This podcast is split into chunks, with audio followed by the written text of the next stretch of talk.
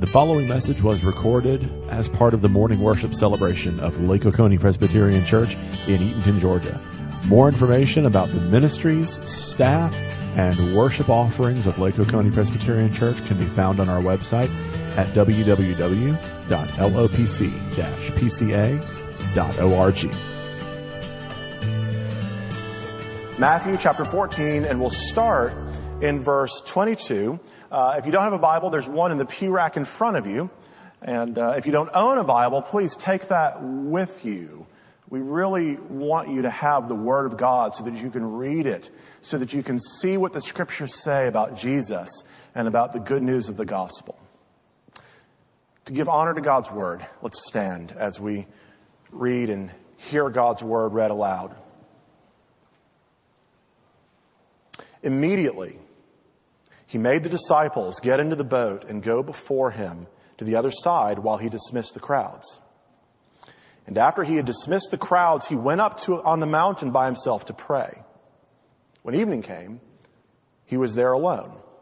But the boat by this time was a long way away from the land, beaten by the waves, for the wind was against them. And in the fourth watch of the night, he came to them, walking on the sea. But when the disciples saw him walking on the sea, they were terrified and said, It's a ghost.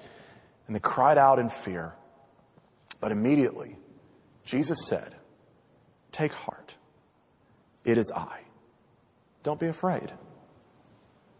And Peter answered him, Lord, if it is you, command me to come to you on the water.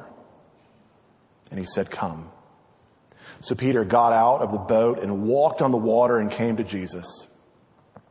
But when he saw the wind, he was afraid. And beginning to sink, he cried out, Lord, save me. Jesus immediately reached out his hand and took hold of him, saying to him, Oh, you of little faith, why did you doubt? And when they got into the boat, the wind ceased. And those in the boat worshiped him, saying, Truly, you are the Son of God. This is God's word. Pray with me. Father, give us a spirit of wisdom and of revelation in the knowledge of Christ, so that the eyes of our hearts might be enlightened. Help us to know the hope which you have called us, the riches of the glorious inheritance of the saints, and the immeasurable greatness of your power at work in us. Lord, these are difficult times in our church. These are uncertain times. And so now more than ever, we need you. We need you to come and speak peace to our hearts. We believe that you will. We believe that you already are. We pray all these things in your name, Jesus. Amen. Please be seated.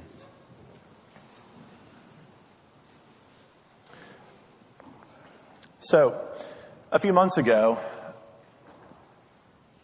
that thing happened again.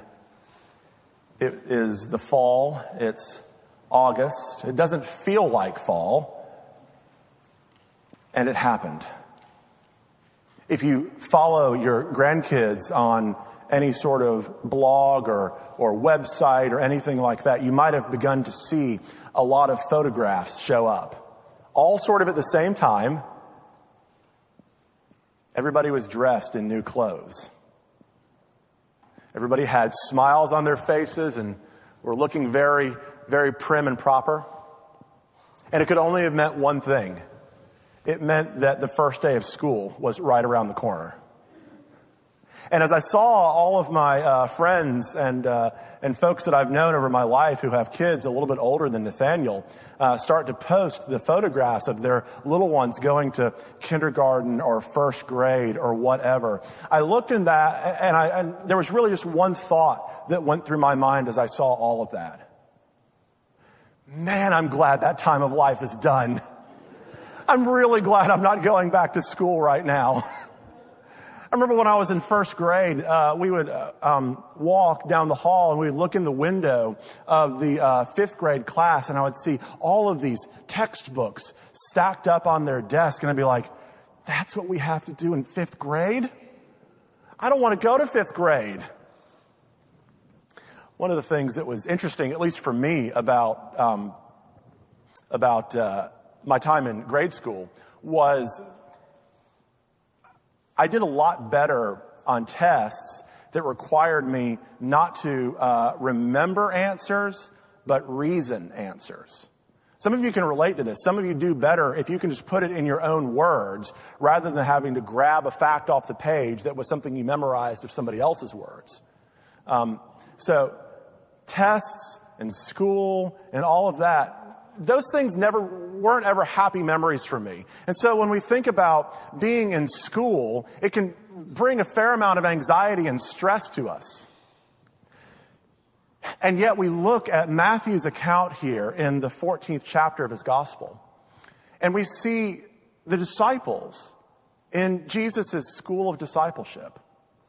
And this wasn't a negative thing. This wasn't Jesus as a, as a mean teacher who was trying to trick them on the test.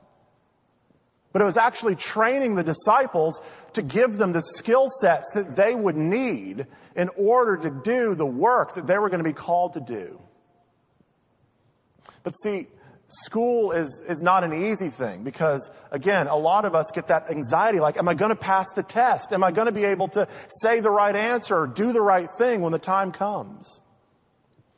But no, we, we see here Jesus as a loving teacher who puts together the test and that he himself intervenes and makes sure that his people pass the test. You look this morning at this snapshot of the disciples in Jesus' school of discipleship, we're going to see three things. We're going to see Jesus, that he sees his people, he hears his people, and that he loves his people. So let's look at the first thing. Jesus sees his people. And um, for those of you that like notes and, and like uh, structure, these are the three things I want to consider um, as we see Jesus seeing his people. And first is I want to consider the place of prayer. I want to consider the purpose of storms. I want to consider the provision of Jesus. So once again, the first three things I want to look at is the place of prayer, the purpose of storms, and then the provision of Jesus the place of prayer. We see that Matthew's account here opens up in verse 22 um, that Jesus sent the disciples onto the boat uh, and he dismissed the crowds. Now, what were the crowds for?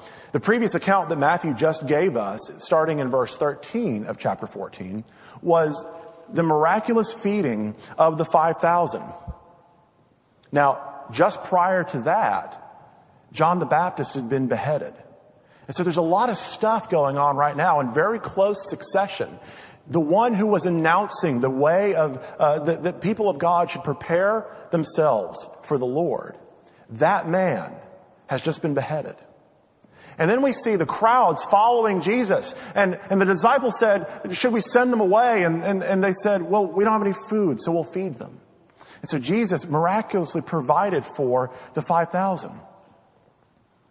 But it was at this time that Jesus was weary and wanted to go be alone with his Father. And so he sent the crowds on and he's put the disciples on the boat. You see, the people of God were still looking for Jesus to provide what they thought they needed. They were waiting for a military ruler to come. And they were following him because at some level, I think they thought they were going to be his army. And so they didn't bring rations or provisions. They were ready for him to sort of provide for the troops and go, and he did provide. He fed them.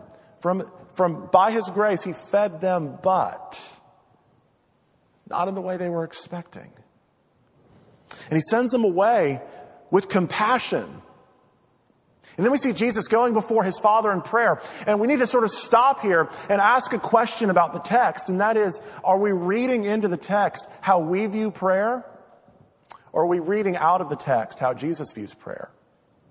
See, I don't know about you, but um, I, I, have a few. Di- I had a few different misconceptions about prayer uh, over the course of my life. One was like when someone's in prayer, you better not interrupt them. they're they're doing serious business, and if you interrupt them, you're in trouble. it was, I think it was my uh, freshman year, the summer after my freshman year of college, that um, I was on a, a, a, summer beach project with Campus Outreach. And my, uh, the, the, the young man who was leading my discipleship group that summer actually invited me into his prayer time. Like he just invited me to come and sit with him as he prayed, and he prayed all the things that he would normally pray in his head out loud. So that he could sort of model for me what prayer looked like. I had never seen that before. And see, the other thing that we, when we say, oh, Jesus went away to pray, what do we think he was praying about? Well, if you look at John's gospel in, in chapters 17 through 19, we know that one of the things that Jesus was praying, praying very fervently and earnestly about was his church, his people, the people that would go and carry his witness on in the world. And friends, this is a good thing. When the disciples were out on the boat, when the crowds had been dismissed, was Jesus communing with his heavenly Father? Of course. Was Jesus going before him because he loved his time with his Father? Absolutely.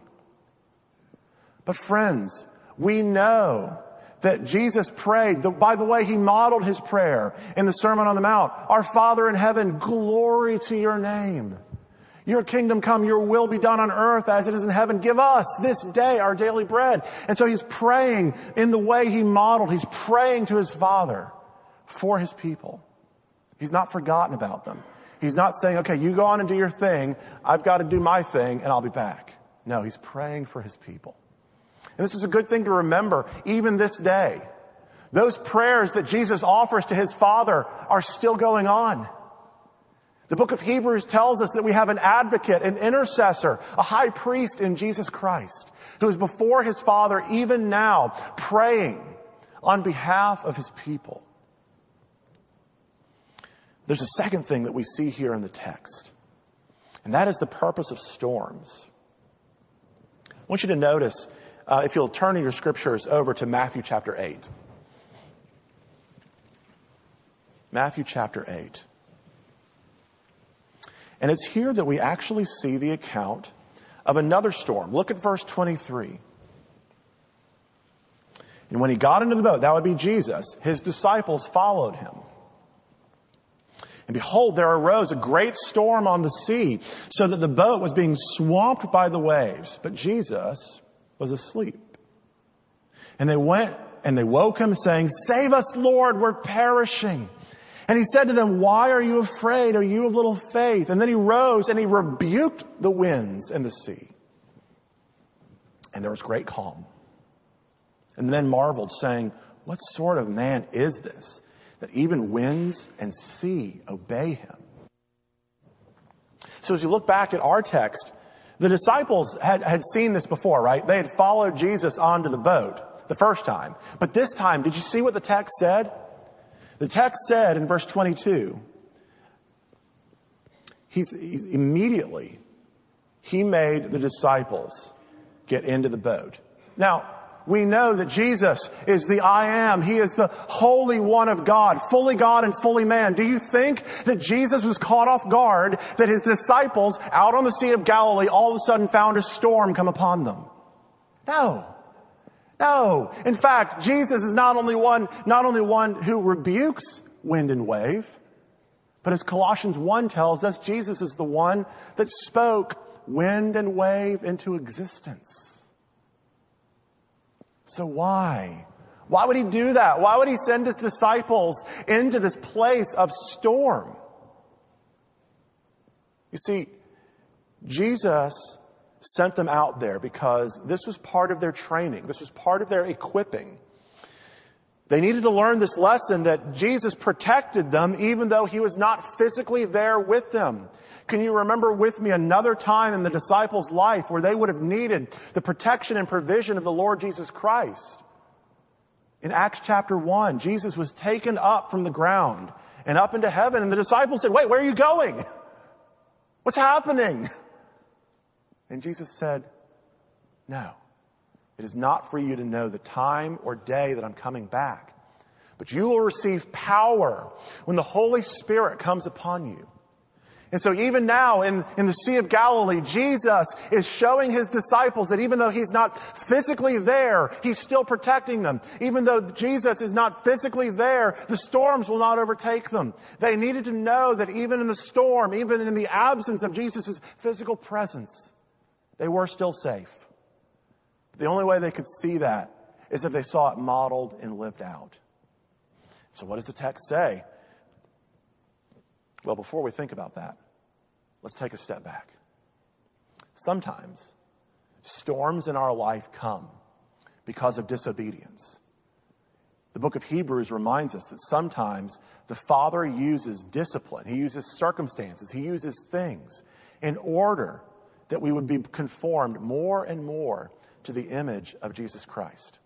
So sometimes storms come from disobedience, but it's not because God is angry with you. It's not because God is punishing you. It's not because God is trying to exact some sort of revenge on you. No, God has poured out all of his wrath, all of his vengeance, all of his anger, all of his displeasure on Jesus. And so when storms and trials come, it's not because the Father is saying, I'm going to get you this time. I warned you 10 other times, but this time I'm going to get you. No. When storms come, it's so that we would look only and always to Jesus. And sometimes we can be doing everything right as best we know it, and still the storms come. And we have to know that our gracious and good and loving Heavenly Father has given us all the provision that we need in the Lord Jesus Christ to be able to weather these storms. Some of you I know have um, been on corporate team building retreats. Does this sound familiar to anyone? Corporate team building retreats, team build. Yes, some of you are smiling because you know where this is going. And, and one of the things that, uh, that these uh, consultants and team builders do is this exercise called a trust fall. I don't know who thought of this, but frankly, I'm not pleased with them.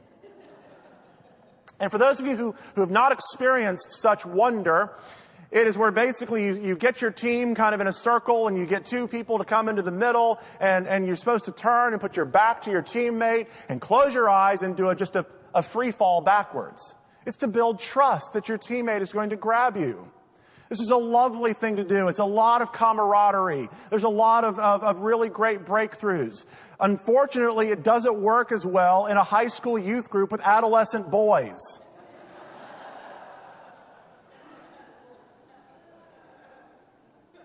Because the boys actually think it's more fun to watch the unsuspecting chum hit the deck. Ha ha ha ha ha. Not that that's ever happened to me. Right. So, but the point is, none of us are hardwired to trust anybody outside of ourselves. We have a hard enough time trusting people that we can see. In the trust exercise, when you tr- turn your back backwards, you shut your eyes, you cross your arms, and you let yourself fall backwards. You have to believe that there is something there that's going to grab you before you crack your head on the ground. Or maybe, maybe some of you are actually more like the bruised high schooler. You've actually been burned too many times. And you don't like to trust. You don't like to to give yourself over to the care of someone else.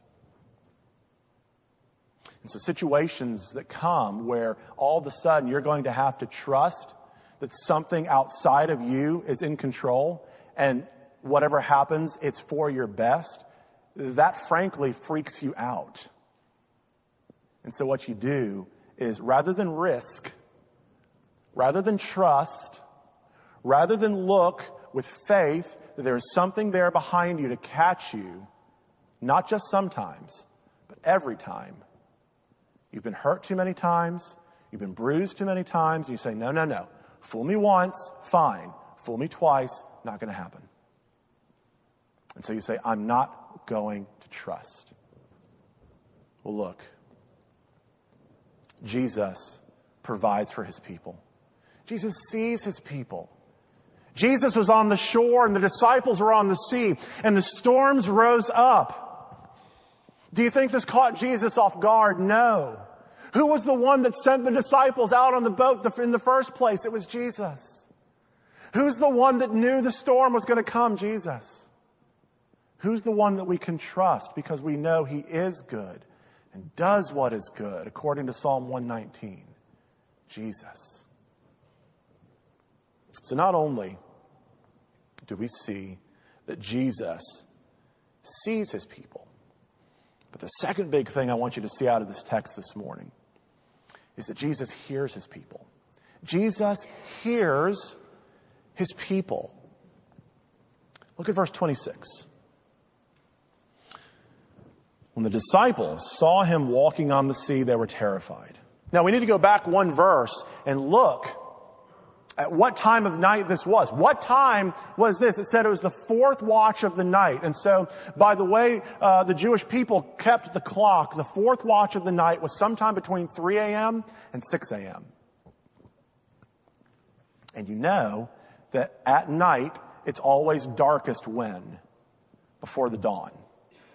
It's always darkest before the dawn. So the disciples have been on the boat and they've been on there for a while. They've at least been on there since twilight of the previous evening and may have been earlier than that. So they're on the ship. They've been battling wind and wave all night long. Then what do they see? In the, in the deep, over the fog, through the spray, through the wind, through the waves, what do they see? They see Jesus walking to them. But these are fishermen, friends. They've never seen anybody walk on the water before. Fishermen are hardwired to be superstitious.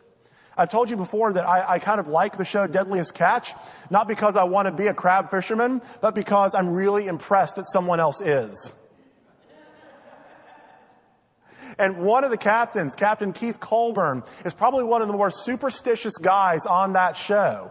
He'll knock on every single thing in that wheelhouse when he's hoping for a good omen. Fishermen are by nature superstitious, and so the disciples are out there. They've been beat up by the waves into the fourth watch of the night, and now they see a spirit coming and they say, Oh, great.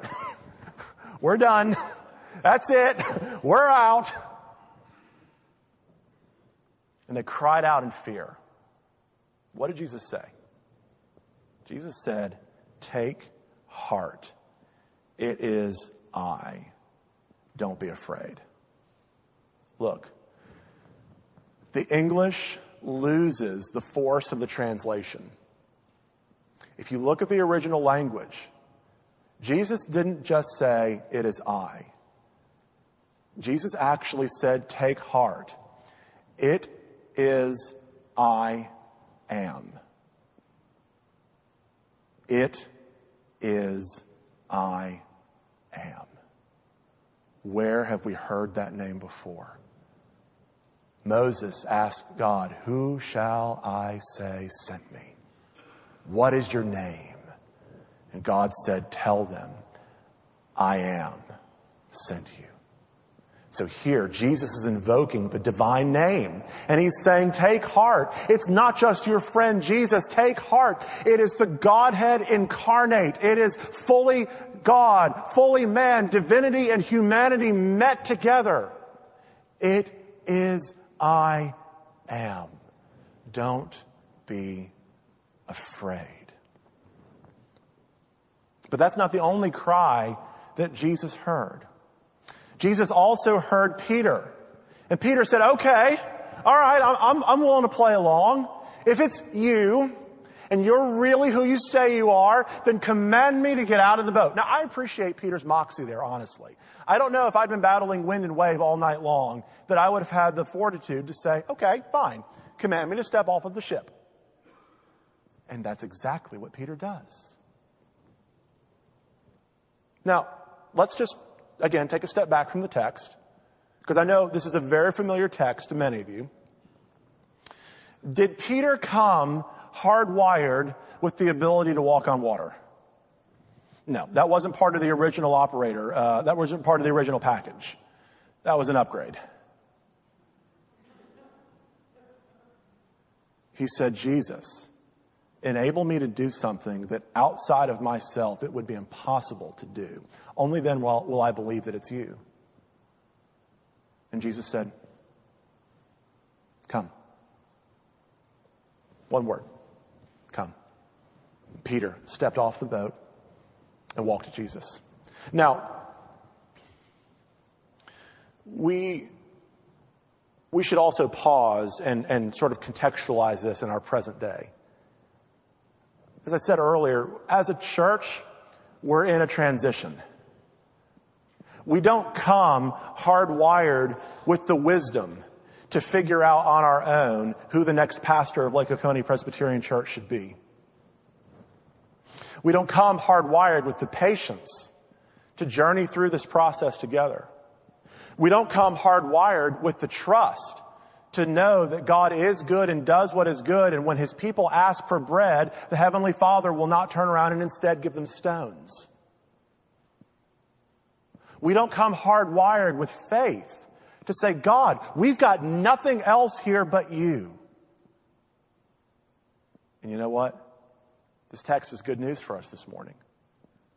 Because Jesus had none of those things. I'm sorry. Peter had none of those things either. Jesus gave them in abundance to Peter. In abundance to Peter. But look at what happens. This is verse 30. When I was studying this passage, verse 30 jumped out at me like a lightning bolt because I had never seen it before. But when Peter saw the wind, he was afraid. When Peter saw the wind. Now, I would think, again, this is just personal opinion here. I would think that I would look down and see myself walking on water and begin to say, this is not quite normal. Peter saw the wind and became afraid. What are some ways that we can um, learn some valuable principles from this text? What are some things that can derail us as a church in this time? What are some things that we can cause us to take our eyes off of Jesus, see the wind, become afraid, and sink? I want to propose to you a couple. And again, this is not exhaustive, but it's a few things that um, that I think would be helpful for us to watch out for. The first thing that could derail us in this time of transition is not trusting God with His church. Not trusting God with His church. Friends, in our history, we have um, moved from place to place to place. We have never um, really, in these last uh, at least six years, six and a half years that I've been here, really ever been put in a place where finances were an issue. They've been tight, but they've not ever been, you know, an issue. Like, oh man, what do we do? Do we keep the water on or keep the power on? Like, it's never been that. We've retired a mortgage on a building before the financial collapse hit. It's easy to get lured into a sense of self reliance. It's easy to get lured into a sense of self reliance and to think that these were things that we did, therefore, we have it within our power to do anything we set our minds to. Friends, watch out. We need to make sure that we remember that this is God's church. We need to trust it to Him. We need to believe that God has already, in fact, identified the right man for this pulpit and this area for such a time as this. We need to believe that in God's good timing, that man will be here. We need to not look to that man to be Jesus. Jesus is Jesus. That man is Jesus' servant. And when he comes, we will pray that God's blessing would come and that his gospel would go out of this place. As my friend Mike Roberts reminded me the other night, God is never early. He's always on time. He's never late. Never early, always on time, never late. Let's trust that God has his church in his heart. Here's the next thing. If we're looking at things like the wind that can cause us to react in fear, we can fall into a temptation of not treating one another as family. Actually, we may treat one another too much like family. Look at Galatians 5.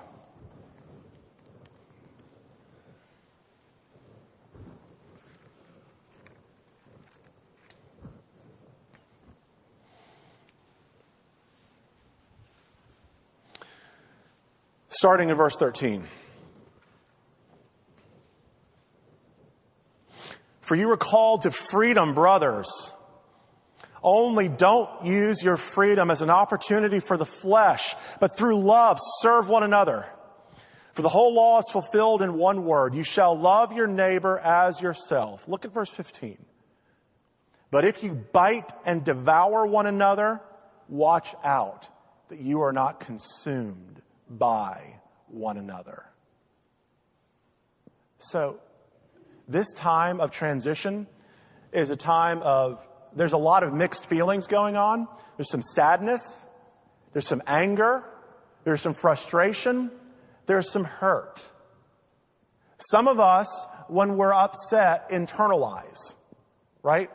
Some of us just sort of bottle it up, go to our room, figure it out, come out, we're all better. Some of us externalize. Here's the watch out, friends. Watch out. Love your neighbor. Don't devour each other with your words. Would our speech remind us of who we are and whose we are?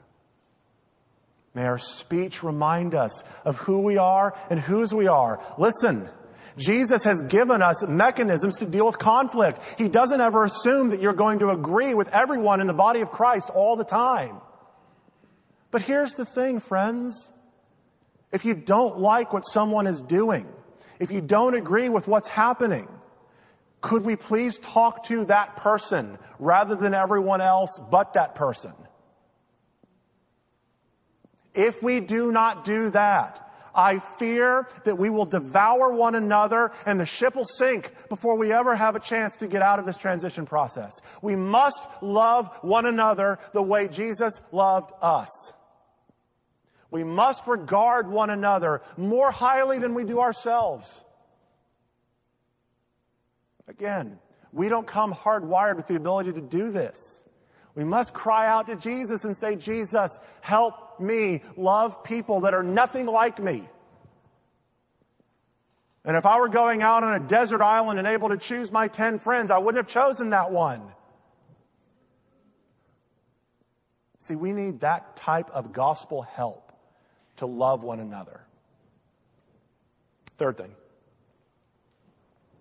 Not grieve, not dealing honestly with the grieving process. Look, some of us have been dealing with this transition now for many weeks. Some of us, it's just now starting to sink in. Okay? We need to watch out for two ditches. On the one hand, watch out that you don't say, well, I'm over it. Why is no one else over it? And then treat your neighbor with contempt because they haven't gotten it together yet. We would never think about doing that when grieving the loss of a loved one.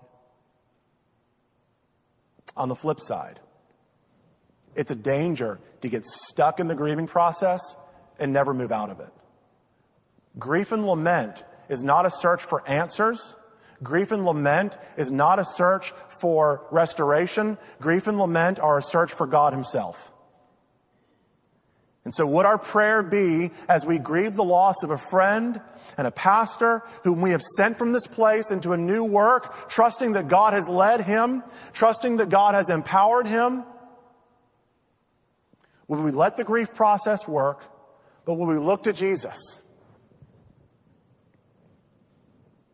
Lastly, there's a great tendency in these times to not be willing to get out of the boat. It's a great temptation to pull up our stakes, pack up our tent, and be like an old western town when the bad guy rolls in. Tumbleweeds. Everybody closes up shop. All you see is the, the barkeep's hat sort of rattling there on the counter because he went with speeds faster than lightning out the door. This is a unique opportunity, friends, for us to do what Joe has always said was our job. The job of the leaders, according to Ephesians 4:12, was to equip the saints for the work of the gospel. Equip the saints for the work of the gospel. The session cannot do this process by themselves. The deacons cannot do this process by themselves. Heaven knows I cannot be part of this process by myself. We all must be together. This must be uh, uh, uh, the here now we stand moment for our church. We must take ownership of the fact that this is Jesus' church. And it's not Jesus' church because of the name on the sign or because of the building or anything else. It's Jesus' church because you and I are here. And as First Peter reminds us, when we gather together as living stones and Christ as the chief cornerstone, when we gather together, we constitute a new temple of the Holy Spirit by which Jesus comes and pours out his power. So, friends, are we going to get out of the boat? Are we going to look at the wind and waves and say, uh uh-uh, uh, i am waiting to see what happens? Or are we going to be like Peter and say, you know what, Lord, if it's this time, great, call me, I'll come to you. I'm all in. Peter could have stayed on the boat, but he didn't. Could have stayed on the boat, but he didn't. If we go back to our text, what do we see lastly here in Jesus' love for his people? Look at verse 32. Peter cried out to Jesus. Peter was sinking. Look, Peter's not infallible. He's going to mess up. We're not infallible. We're going to mess up. And he cried out and he said, Lord, save me. There's a few times in this text that we see Matthew say the word immediately, without haste, without delay. Look, Jesus reached out to Peter without delay, and he grabbed him. He wasn't going to let Peter fail the test. He's not going to let us fail the test. He said, Why did you doubt? Why did you doubt? Verse 32. And when they got into the boat, the wind ceased. And those in the boat worshiped him, saying, Truly, you're the Son of God. The boat became a place of safety for the disciples. My wife is a teacher, at least uh, she, she still is. She just has a classroom of, of, of one um, cute little one right now. And a big, unruly one, but that's a another sermon for another day. And she reminds me that object lessons are helpful. I'm, I'm a little bookish and I get that. And sometimes I get really excited about a lot of words. And some people learn by words and some people wor- learn by word pictures. So if you would, look up. It's a lovely homage to historic church, church architecture. Historic church architecture saw a great need for a high vaulted ceiling, a lot of times coming to a peak like that. Why? They remembered back to Genesis. They remembered back to when God provided an ark. It is like the hull of a ship turned upside down. Architecture was meant to communicate theological reminders to the people of God. Listen, friends. The disciples got back on the boat, and the wind and waves ceased. And they worshiped Jesus and said, Truly, you are the Son of God. This place might feel like a place of uncertainty and a place of, of, of great angst. Listen, The church is the ark. The church is the place where we can expect God's presence, God's provision. The church is the place where we can say that we are safe as the storm buffets around us. As we sang this morning, though Satan should buffet and trials should come, let this blessed assurance control that Christ has regarded my helpless estate and has shed his own blood for my soul.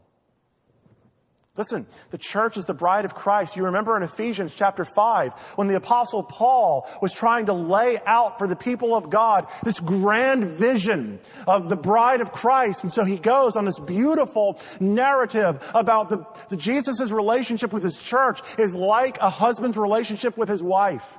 And we learn a lot of beautiful things about marriage there in Ephesians 5. But what does Paul say at the end? He says, This is a profound mystery, but what I'm speaking about is Christ and his church.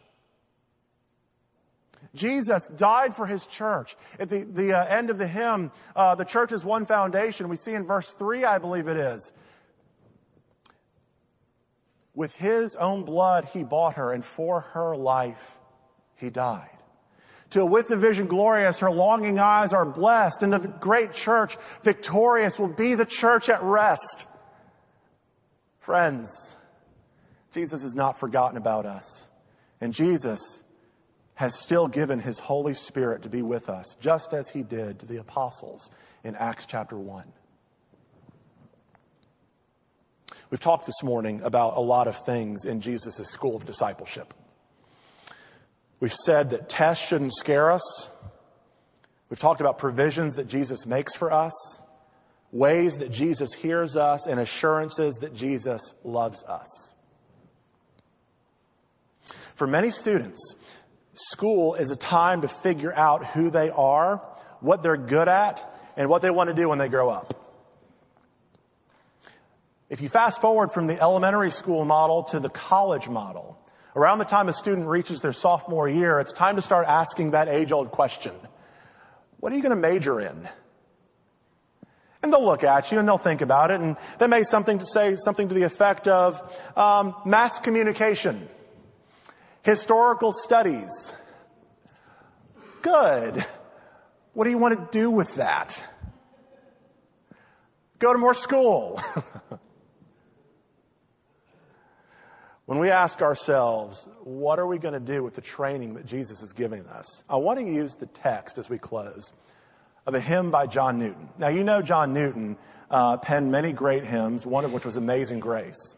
John uh, uh, read a lot of his life into the hymns that he wrote. This particular hymn, I just want to, I just want to read it to you. It's called I Asked the Lord. And there's going to be a few uh, funny lines in it, but one of the lines that you'll hear is this line that the Lord crossed all the fair designs I schemed. The Lord frustrated every plan that we put together. And you'll hear it in the context of the hymn.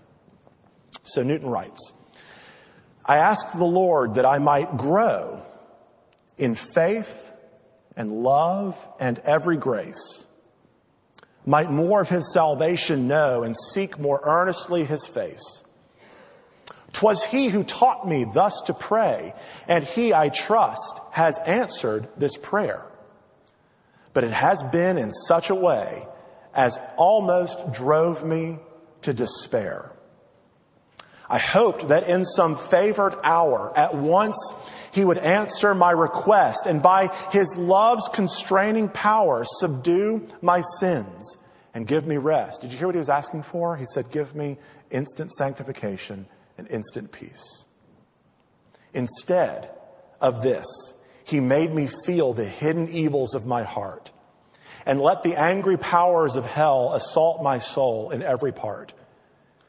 Yet more with his own hand, he seemed intent to aggravate my woe, crossed all the fair designs I schemed, cast out my feelings and laid me low. And then he says, Lord, why is this? I trembling cried, Wilt thou pursue thy worm to death? Listen to how he envisioned the Lord's reply. It's in this way I answer prayer for grace and faith. These inward trials that I employ from self and pride to set you free and break thy schemes of earthly joy, that thou may seek thy all in me.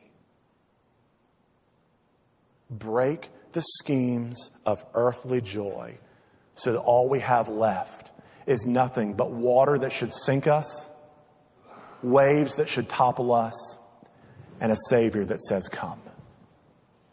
Let's pray. Father, we know that you have not forgotten us, you have not abandoned us, you have not abdicated your throne to someone else. These storms, O oh Father, indeed have come by your gracious hand. And so give us faith, grant us wisdom, grant us courage. Help us to look only to you, that we would see all of our um, earthly desires dashed, not so that we would be crushed, but so that we would be conformed to the image of the one whom you love, that one who has called, him, called us his, that one in whose name we pray, Jesus Christ our Lord. Amen.